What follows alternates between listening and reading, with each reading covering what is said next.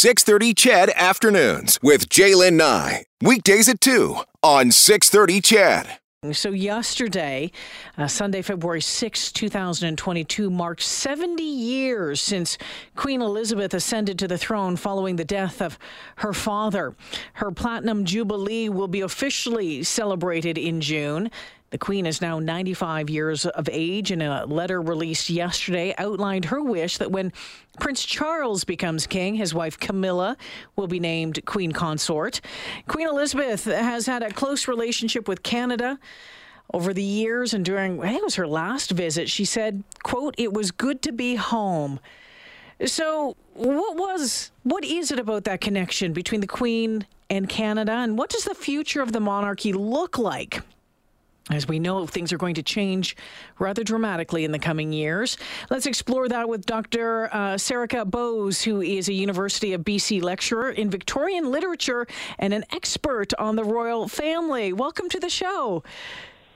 Thank you. It's great to be here. Yeah, it's lovely to speak with you. So we know, as I mentioned, the Queen has always seemed to have a, a, genuine affection for this for this country of Canada. She's visited many times, I think thirty plus times, uh, always participating in some some big celebrations, um, including I think it was the the hundredth anniversary of the, of the province of Alberta a number of years back. What what's that connection from? Do you think? Well, I think there's been a long-standing connection and affection for Canada by members of the royal family from the Victorian period, certainly.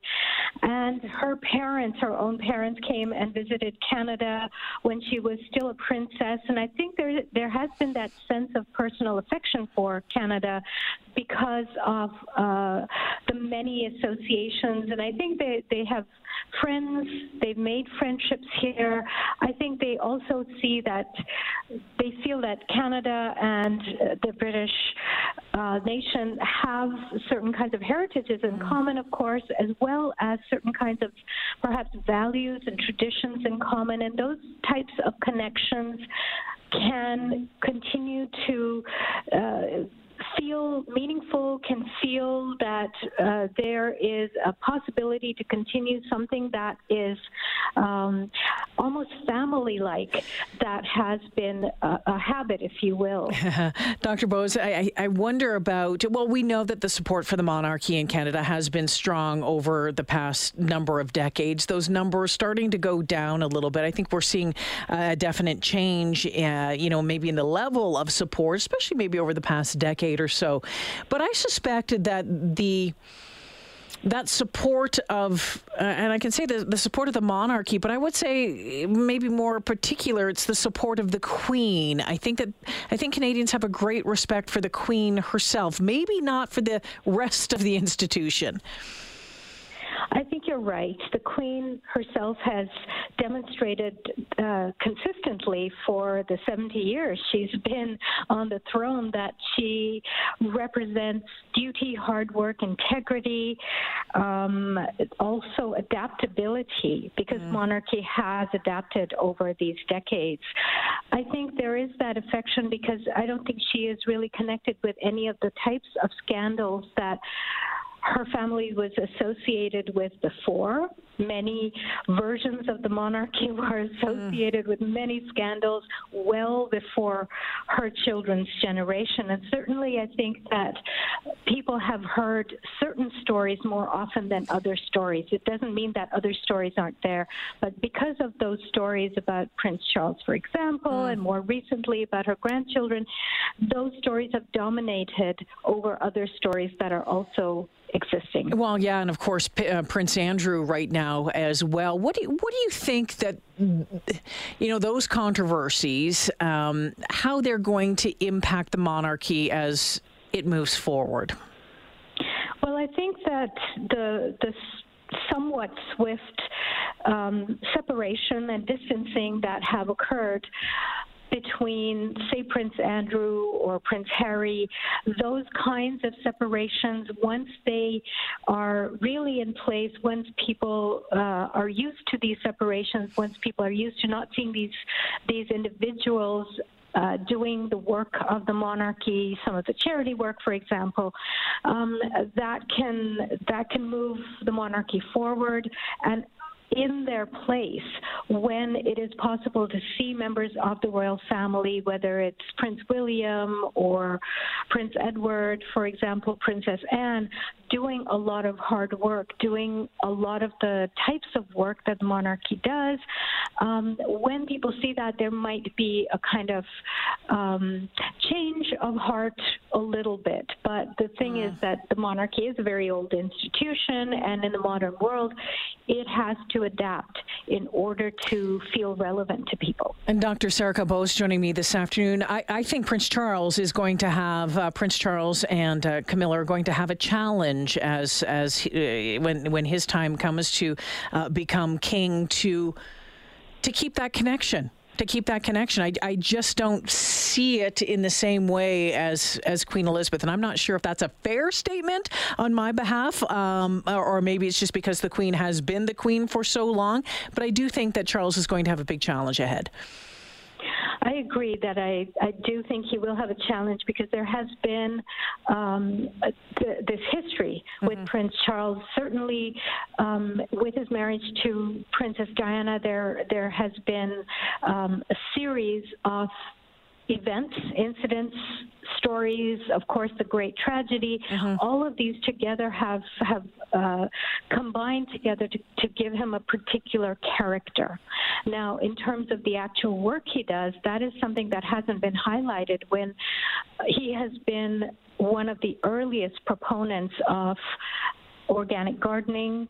He has been one of the earliest uh, promoters of care for the environment, and this has been going on for over 30 years. And this is someone who is really a pioneer in terms of the royal family really trying to work for um, the environment, which is the issue today. And he also is somebody who has been tirelessly advocating for the kinds of work that farmers do, uh, the, the kinds of work that artisans do in England, and really promoting the work of um, old professions and of ordinary people. And don't forget that he also established the Prince's Trust, yeah um, as well to promote the lives and careers of young people. And so I would say that the, his deeds, other than his personal life, mm-hmm. have been have proved that this is a hardworking person who does have his pulse in many ways on current concerns. I, I think it's. Um often forgot about that Queen Elizabeth was never supposed to be in that role, right? Um, and yeah. and to be thrust into that position. And I know some people are probably listening to this, going, "Oh, saying, oh, come on, she's one of the richest women in the world. She lives castle. She's got jewels. She all this sort of stuff." But you know. Um, I would suggest that that life um, obviously has its uh, downsides uh, as well, and some people might call BS on that uh, for me as well, and that and that's fine. But she made that promise when she um, became queen uh, that her life would always be devoted to the service of, of her countries to the Commonwealth. The letter that she that was sent out yesterday on the anniversary of her ascension, she signed off the message, "Your servant, Elizabeth R." Mm-hmm. And and I think that that steadfastness um, is still very appealing and amazing to a lot of people, supporters. I agree. And I think that when people look at the big castle, I think they don't think of how she lives in that big castle because I think she's famously thrifty. And um, she has, she's turns off electricity. She uh, uses old sheets that are sewn down the middle when they when they're worn. She has, I believe, cereal out of Tupperware, uh, and so there's a lot of these very kind of perhaps endearing and very everyday types of choices that she makes that uh, I think belie what people expect from the Queen and the castle. And as you say, she's been steadfast and very hardworking, um, and I think one of the proofs is that she is she remains very well informed about world affairs yeah. as well as local affairs, and she works on those red papers in the yeah. red box every single night you, at 95. Have, have you ever met her? I have not met her. I have, uh, however, I I have uh, close friends who work with her and have worked with the royal family in many uh, committees. Mm, interesting, interesting. Uh, it will certainly be. Um, I don't know how to. I don't say end of an era. Seems to be too. Uh, small of a uh, of a statement, but uh, when her time comes and she passes, boy oh boy, um, certainly she has seen so much and been a part of so much. It's it's going to be it's going to be different for many monarchists moving forward. Yes, and I, I think it'll be emotional for many people because she has been there for their whole lives. And I keep thinking of uh, accounts you hear when Queen Elizabeth I mm. passed away, and she was called Good Queen Bess by the general populace. And I feel that perhaps that is going to be the affectionate reputation mm. that this Queen Elizabeth will have. Dr. Bose, we'll leave it there this afternoon. Thanks for this. I appreciate your time. Thank you. Take care.